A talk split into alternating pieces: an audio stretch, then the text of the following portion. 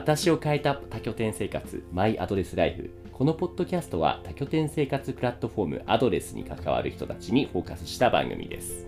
住居や触れ合う人々普段と違う環境がもたらした暮らしの変化についてインタビュー形式でお話を聞いていきます。今回のゲストはのりこ食堂ののりこさんです。よろしくお願いします。よろしくお願いします。あー元気。いつもより元気。素晴らしい のりこさん。いやー鶴巻温泉にねちょうど僕たち同じタイミングでドミトリーとして入ったんですよね。はい。あー今日はちょっとねずっとねそののりこさんにインタビューをしたかったんでね皆さんに聞いてるのと同じ質問を早速聞いていきたいと思います。よろしくお願いします。よろしくお願いします。いい。ねいいねいいね。まず第1問。のりこさんのアドレス歴と使い始めたきっかけについて教えてください。えっと、きっかけは、あの、2020年頃から、ちょっとまあ、家庭内不和があったんですけど、ほういきなりぶっ込みますね。ですけど？ですけど、あの、なんか、え円満にやっていこうかなと思ったんですけど、はいはいはいはい。あの、2022年の4月ぐらいにアドレスを知って、はい。どうしようかと思ったんですけど、うんうん。あの、6月から会員になることを決めて、はい、荷物もあんまり持たないで、えーうんうん。えーホッピングというか家出が始まりました。家で6月ってことは5ヶ月前ぐらいですかね。それくらいです。はい。え言ってもでもちょくちょく帰りながらですよね。いや、えー一度も帰っておりません。え？一度も帰ってないの？すごいですね。ああなるほどね。え実際じゃあ使い方っていう意味ではそのお家の近くの拠点をホッピングしてたのかあるいはどういうところをどのように頻度というか使い方されてました？えっと、私はあの通勤だったので、はい、1時間ちょっとぐらい以内であの通勤できる、うん。あの拠点を使ってたので、まあ、神奈川県中心に使っておりました。はいはいはいはいなるほどなるほど。でもね今なんか結構神奈川に限らずねいろんなとこ行かれてると思うんですけれども例えばどんなとこ行きました？他に。あえっとあの大島に行ってきました。はいはい。実はね来週も行ってくるんですよね。行ってきます。ね楽しみですね。楽しみです。あもうそういう使い方もしてます。じゃあ次の質問。アドレスを通してのりこさんの中で何かが変わったなというか印象的なエピソードとかあればぜひ教えてくださいえっと、あの最近あの人からよく笑うって言われることがあの多くなりました。いやーめっちゃ素敵。確かにね僕もめっちゃ写真撮るんでのりこさんも写ってるんですけどもなんか笑ってる写真多いですよね。前は違ったんですか？まああんまりまあ自撮りとかは、ねうんしてないからあそもそも。そそもそもわからないんだけども、ええええ。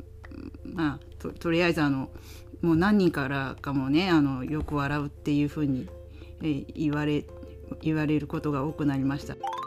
他にあります？印象的に感じることっていうのは。えっとうん。なんかあのいろいろ起こってることがえあの自分の人生じゃないみたいなことばっかり起こるので。え、何自分の人生じゃないこと例えばどういうことが起こったんですか？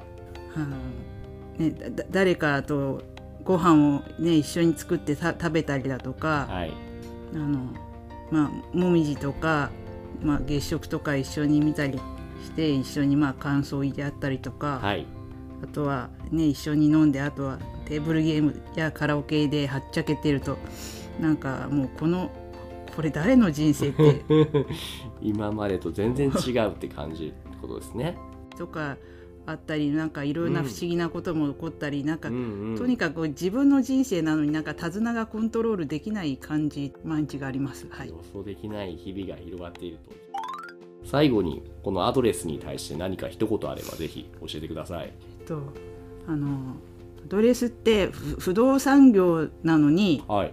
私のアイデンティティそのものをあの再構築してくれて。へえとてもあの感謝してます。なんかあの例えるならうんというなら。なんか信じられないことばかり起こる50を過ぎた赤毛のアンみたいな感じ。えああなるほどね。夢じゃないかと。あの本当に赤毛のアンの主題歌あの「覚めない夢」っていうみあの主題歌なんだけどええ。本当になんか、ね、自分でもあの予予想外のことばっかりすごい頻度で起こるからもう、はい。本当に夢じゃないかと思います。なんか不動産業なのに。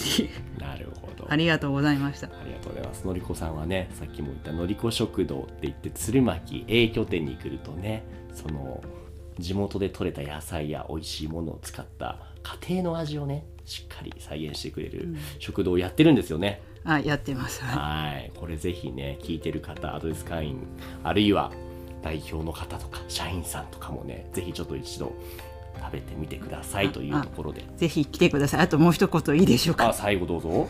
私はあのい家出をする前にはい。自分であの今後どうなるかっていう絵を描いてみたんですよ。ああどんな絵か。じゃあそれちょっと言葉で説明してみてください。私のあのす進むべき道ははい。家族とあんまりうまくいかないけど、うん。それなりに家族と一緒にいればあの社会的にも守守られて、A まあね、経済的にもそれなりに安定した生活を送る道が一つ。でもう一つの道が一人であの世間の荒波に立ち向かって、はい。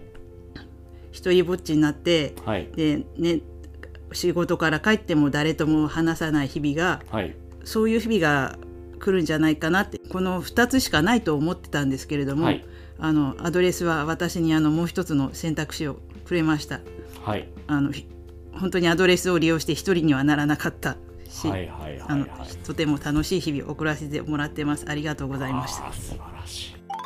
じゃあ今回のゲストはのりこ食堂ののりこさんでした。どうもありがとうございました。ありがとうございましたというわけでお送りしましたマイアドレスライフ。今回はここまでです。番組ではインタビュー出演してくれるゲストさんを募集中です。次戦多戦を問わずアドレスユーザーや関係者の方はどしどしご応募ください。ありがとうございます。アドレス4周年おめでとうございます。おめでとうございます。